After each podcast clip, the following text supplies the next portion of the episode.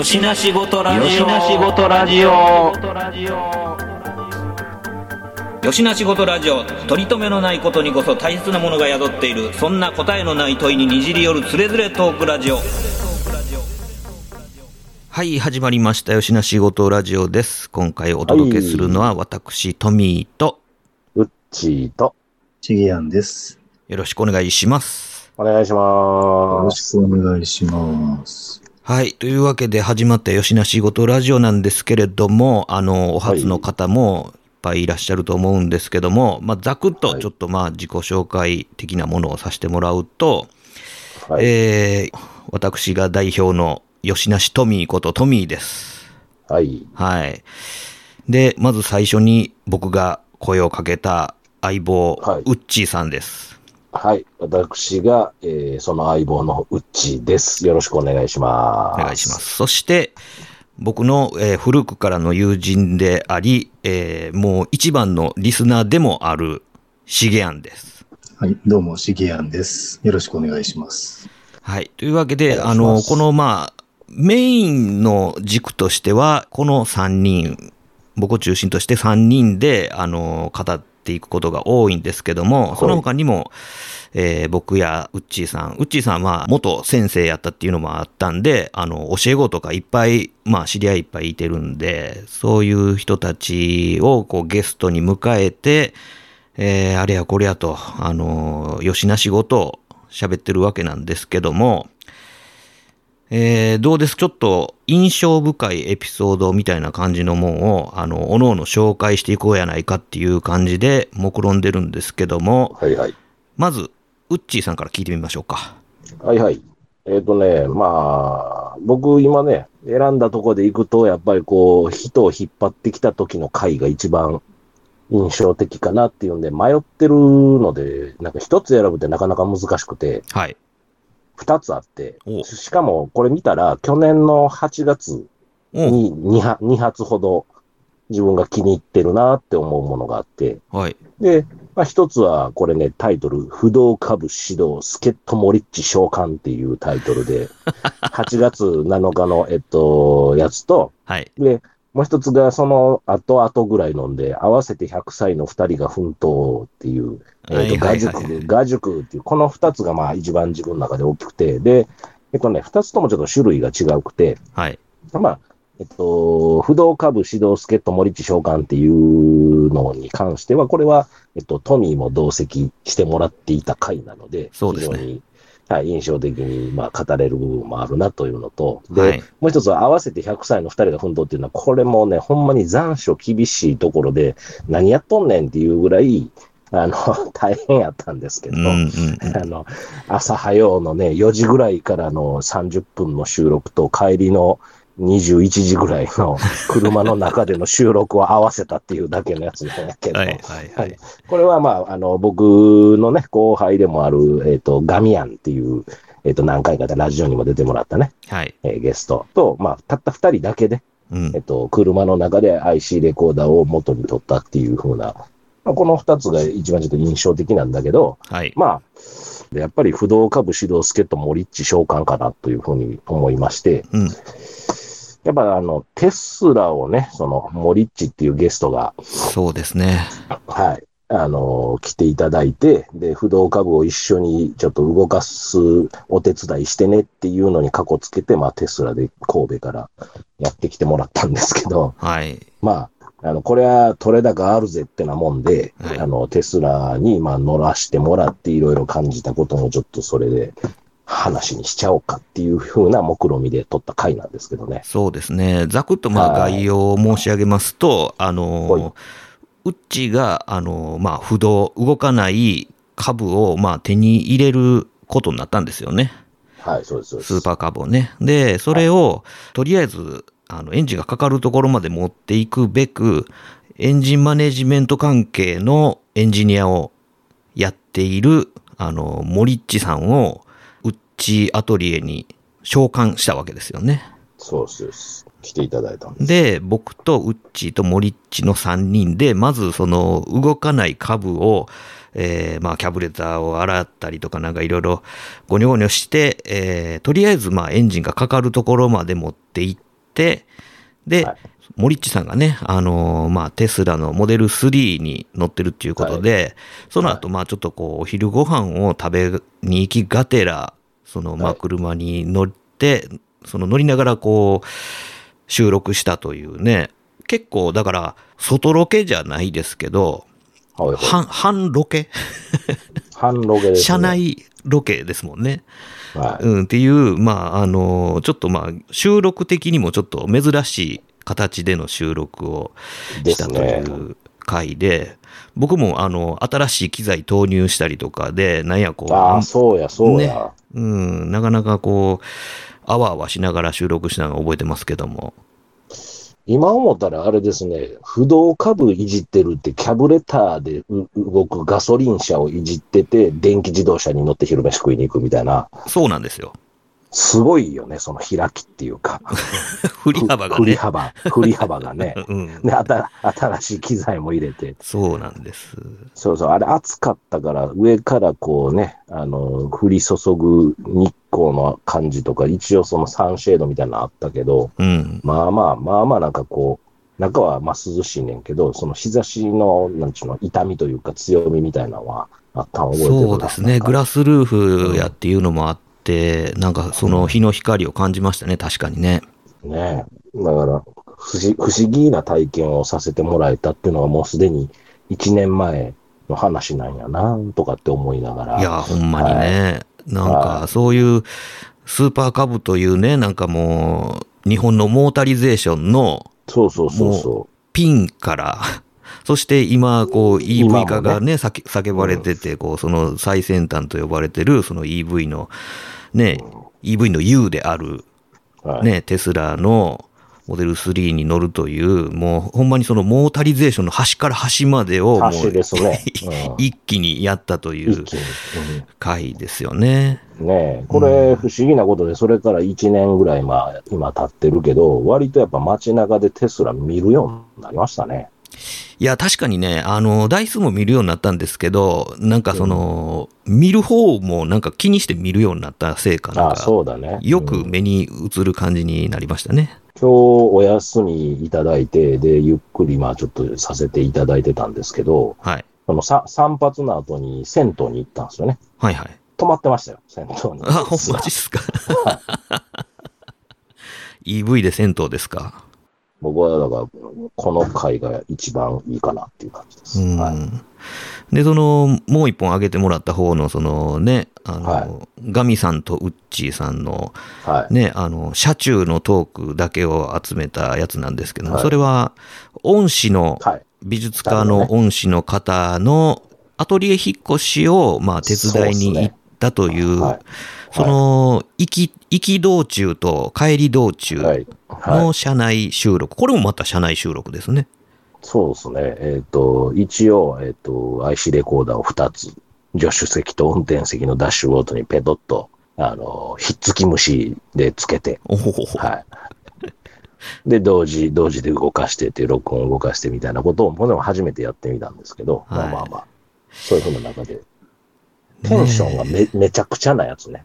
とりあえず。まあ、そのね、あの引っ越す、そのアトリエに置いてある絵描きさんなので、絵作品ですねね。、絵の作品がもうなんか運んでも運んでも山盛り出てきて、なんかね、はい。もうね、アラフィフのおじさん二人がもうなんか、もう生も根も尽きたというね、あの帰り道中とかね、逆になんか妙なテンションになってて、そうそうそう、そうです、そうです。ねあのー京都の向こう市っていうところから丹波篠山まで2往復と2トンロングやったかななんか、はい、でしたっていう風な、とんでもない大引っ越しのお手伝いでしたけどね。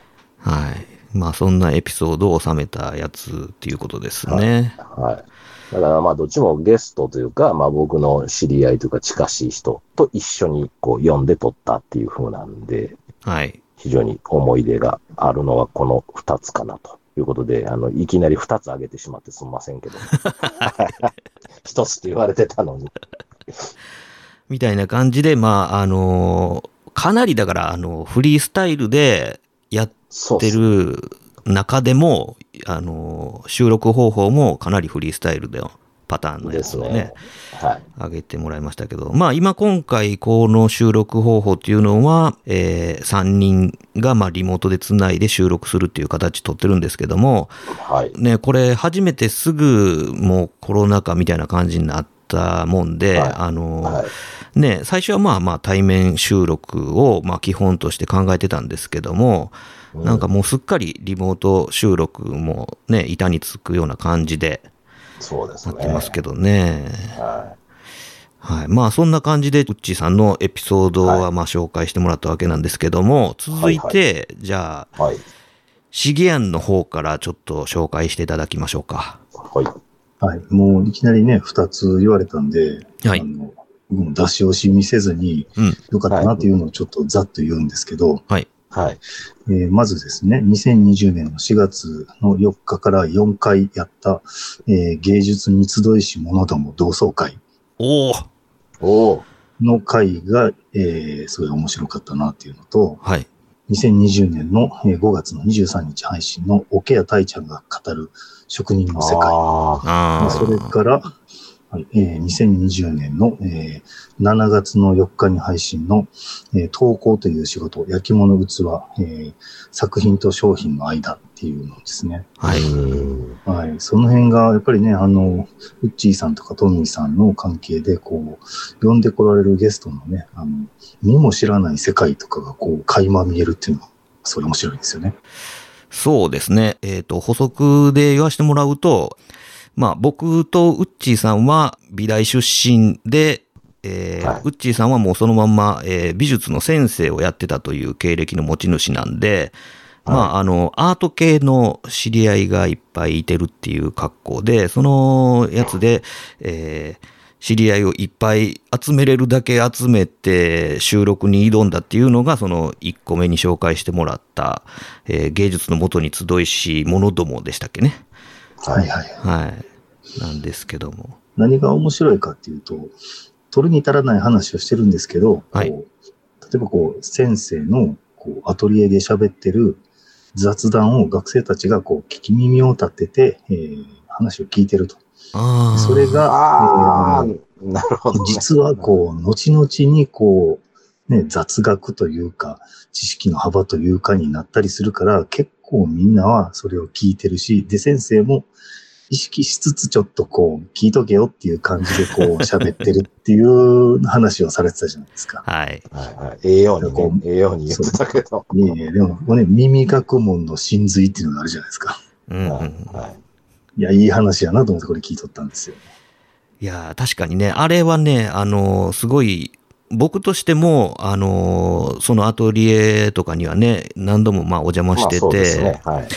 で、アートっていう、まあその芸術性みたいな話になってくると、まあそのテクニカルな部分っていうのは、自分で研鑽すればいいじゃないっていう話で、でもその技術をどう発揮するのか、何をどう表現するのかみたいなところっていうのは、まあぶっちゃけなんかこう、教えることって本当はできるんだろうかみたいなところがあるんで、なのでまあそのなんかこう雑学的な雑談的な端々から、こう、この人は何を見て何を感じて、うん何を言ってるんだろうみたいなところを、まあ、生き様を見せるじゃないですけど、うん。うん、なんかそういうところに、先生の方も意識してこう腹を割って見せてるし、まあ生徒側も、うん、それをこう耳を育ててるっていう関係性が面白く見えましたよね。あそうねまマインドとスピリッツをこう、感じてもらうっていう感じのね、教え方がいいんですよ。うん、うん、うん、うん。いやいや、でもなんか嬉し恥ずかしいですね、それもね。いやー、でもね、そうやって影響を受けた人が結構な数ね、出演してもらって、ね、花が咲きましたけどもね。はで、もう一つ、その紹介してもらった、えーもう一つっていうか、もう日本ですね。い。はい。はいはい。うん。は、あのーいずれも職人さんものですね。はい。そうなんですよね。だから普段、普段こう垣間見るようなね、えー世界じゃないんで、こう、それぞれがどういうふうなね、あの、形でそういう世界に入ったのかとか、どういうことをしてきたのかとかね、はい。そういう、あの、き普段聞けないような話が聞けるっていうのが面白いですね。だから、それの続編の、こう、オケア近藤、堂本、東工房、スイッチインタビューもまたこれもおすすめなんですよ。そうなんですよね。ぜひ聞いてほしいな。はい。だからまあ、その今挙げた、その、桶谷近藤さんは、うっちーと同じ美大の、そうですね、同じ。先輩後輩そうですね、直接の。はい。という中で、まあ、彼自体は、まあ、大学では造形やってましたっけ？そうですね、同じ、言ったら彫刻的な部類のそうですね学。立体をやっはい。て手掛けてた方なんですけども、それが、ね、手桶とか、まあ、えー湯船みたいなやつから、酒だる、醤油だるみたいな、なんか、仕込みだるみたいなでっかい桶とか、っていうのまで手掛けるような、まあ、あの、伝統工芸士ですよね。そうですね。はい。してる方のところに、まあ、お話を伺ったバージョンの話と、堂本東工房。これはまあ、あの、僕の美大の同級生である、堂本ちゃんこと堂本東工房なんですけども、陶器を、の職人をやってる方なんですけども、その二人を今度はガチンコでぶつけて、こう話をしてみようって試みたのが、えー NHK でやってるあのスイッチインタビューに形を借りまして、うん。えー、桶谷近藤の、えー職場の方に、僕と堂本ちゃんと二人で押しかけて、えー収録し、そしてその収録が終わった後、今度は、桶谷近藤ことのタイちゃんですね。近藤タイちゃんと僕とが、えー、堂本東工房の方に行って収録するという、まあ場所をね、うん、ロケ場所を、これね、あの、ラジオやからロケ場所を移動したとてっていう気はしたんですけど、やっぱりなんかその 作業場をね、お互いやっぱ見て、見ると、なんかいろいろこう、インスピレーションというか、こう、シンパシー感じるところもあったりとか、うん。っていうのでね、結構まあ盛り上がったんですよね。で、二人とも、タイちゃんの方は立体造形的なうん。ことをしてた中で、まあ、うん。おケアに行き着き、でうん、片やどうもちゃんこと堂本東工房の方は、平面で絵描いてて、はい。えーそこから陶器屋に行くような形になってっていう風なんで、それぞれのいきさつとかね。うん、いわゆるまあその創作活動みたいなものと、職人として作品を仕上げていくっていうことと、で、それがまあダイレクトに売り物としてどうやってこう世の中に広めていくのか、えー役立てていくのかっていうビジョンとかそういうものを、まあこう赤裸々にこう語ってもらうというね、僕としては結構攻めた企画やったんですけど、それをね、なかなかこう一日で 両方のこう ね、工房をね、移動して収録するという。市内から信楽ですもんね。でそうなんですよ。京都から信楽へね、い移動して収録するっていうのを、まあ、強行して、まあ、それに、ね、あの、心よく賛同してもらって、まあ、収録が、こう、実現したんですけども、これ、まあ、3週にわたって、えーお送りするという形になったものいやなかでなか、僕も実は、ねあの、これを、印象に残った回としてあげようかなと思ってたんで、もうついでにそのぶっ込みますけども、はい。はい。いや、あの、このね、あの、オケやタイちゃんのところと、その、ドームちゃんのところなんですけども、この収録を聞いた後にですね、はい。飛び込みでね、あの、行ってきましたよ。二人、二人に会いに行ってきましたよ。すごいな。行動力ある。全く面識はないんですけども、あまりの面白さにそれぞれのところに行っちゃったっていう。それすごい。多分、双双方ともすごい面食らったと思うんですけど。それ回回してる部位とか欲しいな。いや、だからね、今から思えばね、あの、もう、定点でもいいから、なんかまあ、ムービー撮っとくべきやったなと思ったんですよああ、ね。なるほどね。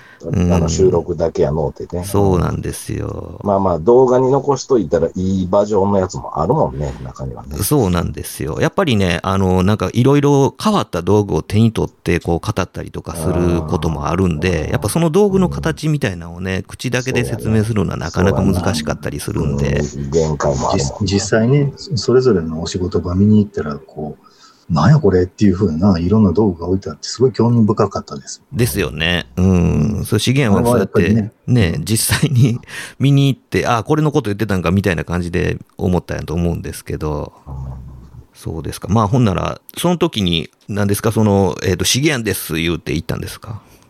とりあえず何食わぬ顔して入っていきましたよ。何食、何食えてるんかな、それ。大丈夫な。あああだこうだ喋ったあげく、実はって言って名刺を出すっていう。あ、あ後出しですか？ほど。だしな。で、名刺見てももちろんね、ピンとこないわけじゃないですか。そう、ピンとこないそうですね。で、それ、それ、第一ヒントにもなってないってやつやんな。そうそう。で、いや、あの、あの、ウッチーさんとトミーさんの知り合いでって言ったあたりで、途中で声で気がつかれたりするっていう。お、すごいすごい。ほんなら、それはちゃんと、あの、声認識されてるってことじゃないですか。ほんまですね。うん。そうやって、まあ、僕たち、えっ、と、まあ、基本的にこう、アラフィフおじさんが、その、一味というか、愉快な仲間たちで、まあ、お送りしてるわけなんですけども、はい。多く取り上げてるネタとしては、僕とウッチーさんとでは、ガンプラネタとかやっぱ多いですもんね。あ、多いですね。圧倒的に。うん。まあ、工作とか、そっち系になるかな。ラジオに乗っけたとして、工具とかマテリアルの話を永遠してもっていうのはあるけど、結局そっちにいつもなるしね、日常の会話でもね。まあそうですね。うんというのも、まあ、あの、ウッチーさんは、あの、もう一つの顔を持ってまして、モデラーさんなんですよね。そうですね。一応もうそ、それでいいと思うんですけど、うんモデラー。まあ、ガンプラを中心としたって感じなんですけど、他にもまあいろいろね、あの、やってるんで、まあガンプラのみならずっていう感じなんですけども、まあはいいろいろなんかね、あの模型制作に勤しむというもう一つの顔を持ってはるんで、どうしてもまあそういう話が多かったりするんですけども、そうですね。まあ、あの、楽器の再生とかもやりますけどね。そうですね。ウッチーさんはミュージシャンでもあるので、そうですよ。だからその、あの、ミュージシャン関係で言うとね、あの、ヌッキーさん。ヌッキーね、ヌッキー、えらいことになってますね、今。ね、ヌッキーさん、今はね、あの、何ですか、あの、TikTok でバズり倒してるという、はい。TikToker ですよね。ですよね まあ、カリンバというね、あの、は親指ピアノ的な、あの、親指で弾いて鳴らす民い。族楽器盤ですけども、うん。うん。プロ奏者として活躍されてる、まあ、ヌッキーさんに出ていただいて、カリンバとは何ぞやっていうのも、エピソードもまあ収録してるんで、ミュージシャン系と、こう、モデラー系と、アート系と。アート系と、まあいろんな南足のわらじやねんみたいな状況になってますけどもね。はい。まあ、それが好きでやっとくんで、まあ、そ、そこにまつわる、まあでも自分の中ではね、流行りの周りがどうしてもあるんで、うん、うん、うん。一生、一生懸命なんかバイクに傾倒してたりとか、一生懸命、あの、楽器ばっかりやってみたりとか、まあ僕とウッチーさんは、まああの、バイク乗りでもあるっていうところがまた共通点ではあるんですけどもね。ですね。僕はもう全然、あの、後からなんちゃってバイク乗りですけど、ね。んで、まああの、シゲアンは、ちょっとだから僕とウッチーさんのこう美術系とはまた違うところで、ね。ね、はいあの、まあ歴史の研究家さんであるので、ちょっとチャンネルは違うんですけども、ね、僕とはまあ、あの、中学の時からのまあ同級生はいということで、はい。まあ、なんていうかこう、まあ、でも、シゲアンと僕とはその中学の時美術部で一緒やったんですよね。うん、ほいほいほい。っていうのもあって、まあ、ね、80年代ぐらいの、まあ、あの、サブカル全盛の中、その、まあ、はいはいいろんなサブカルを、まあ、一緒に見たり聞いたり経験したりうんしてる部分があるんで、リアルタイムでねやっぱりね、話の共通点も多かったりするんですけども、そうですね。ねなんかそんな中で、僕とシゲアンとは、まあ、いろいろ映画とか、アニメ語りとか、ほいほいほい。っていう部分がまあ結構多かったりするんですけども、僕がまあシゲアンに、えーまあ歴史のことを教わったりとか、したりもするんですけども、そんな感じで、ね、シゲアンの方から何かあります？僕と喋ったエピソードの中の話で言うと。えーまあ、こう、自分の中で会心の出来なのは、こう、高畑勲の仕事、赤毛のアンの話と、あ大林信彦の、大林信彦は萌えの原型質かっていう回ですね。ああ、そうですね。で、あと、やられたなと思ったのは、各書ど、あ各読書会ですね。あー読書会はね、これは、もう聞かなくていいですよね。え ー最後に、あの、僕が呆然とするところをぜひ聞いてもらいたいです。そうですね。架空読書会は、僕とシゲアンと、もう一人、タギーさんが、まあ、とはいはいあの、出てるんですけど、この3人は同じ中学で、タギーさんとは僕はもう、あの、小学校の時からの同級生ということで、うもう完全に身内状態での3人が、まあ、あの、アホな遊びをしましたっていう感じなんですけれども、タギーさんもまあ、たびたび出てもらってるんですけどもね。はい。えーまあそんな感じで、まあ軸足はまあそのアートとかそういうところに置いてはいるものの、ありとあらゆるなんか興味のあること、そのサブカル全般もそうですし、はい。まあ最近ではね、マッシーさんこと、まあ彼もあのアーティストなんですけれども、まあ美術の先生やりもってのアーティストなんですけども、まあテクノロジー系にめっぽう強いということで、あの、まあ AI の話をね、シゲアンといろいろこう教わったりとかはい。しながらっていう感じで、まあいろいろとよしな仕事を繰り広げてるという感じなんですけども、まあ、毎度毎度ね、共通してるのは、大体話があさっての方向に行って収集がつかなくなりるっていうとこですよね。それはね、僕はむちゃくちゃ自覚してるけど、うん、自覚してるけど、もうなんか病気みたいなもんで止められないです、これは。はい、思いついたら、頭にイメージが思いついたら、もうそれを口に出さないといられないので、ここにおいては。はいうん普段は抑制してますよ。そんな 社会の中でやったらえらいことになりますからね。それは。でもそれでも多分、ちょっとこいつおかしいんちゃうかって思われてる面はあるかもしれないです、気づいてないだけで。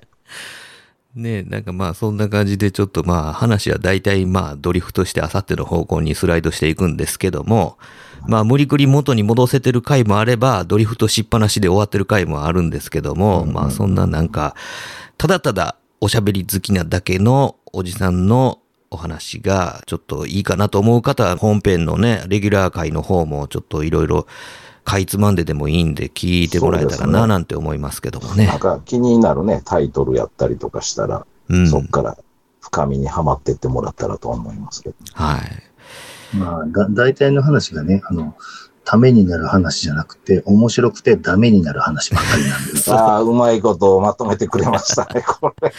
そう、ためにならないやったらまだ何にも害ないんですけどね。ダメになるってもう害やからね、もうん、害ですね。害以外何者でもない。う。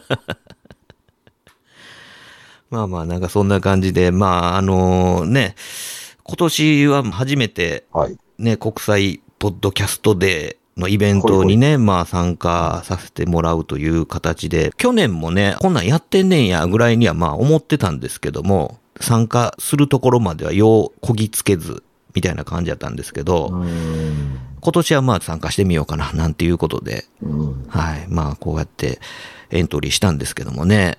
どうでしょうかね。あの、初めての方とか、こんななんか、おっさんのぐだぐだ話とかね、あの、聞いてどう思われてるかわからないですけども、まあ、ぜひともね、まあ、既得な方がいらっしゃれば、まあ、いろいろこう、タイトルを見ればどんなお話をしてるかっていうのは、まあ、わかると思うんで、えー自分の興味のあるやつだけでも、まあ、かいつまんで聞いてみていただけたらいいななんて思ってますので。そうですね。はい。はい。なんか、お言い残してることあります？えへへへ。言い残してること。うん。いやー、やっぱり、あれじゃないですか。反応は僕は欲しいなっていつも思ってますけど。ああ、お便りね。はい。はいえー、なんでしょうね。えっ、と、すすごくナチュラルな形でお便りいただいたことは僕はないんで。はい。僕の回は一切ないんで。だから、なんかそのナチュラルなやつが欲しいなっていうのが切実な部分かな。まあそうですね。あのはー、ツイッター、G メールで、まあツイッター上なんですけども、あのー、マシュマロ、匿名投稿のマシュマロなんかもやってますんで、あのー、いろいろリアクションもどしどしいただけたらいいなと思ってますんで、よろしくお願いしますとはい。いう感じですかね。はい。はい。もう、禁断の扉を開くかどうかはもうあなた次第です。よろしくお願いしますまとめるな、も はい。オチがついたところで、えーはいはい今回お届けしたのは私、トミーと、う。これからもまだまだ続けます、ウッチーと。シゲアンでした。ありがとうございました。ありがとうございました。ありがとうございました。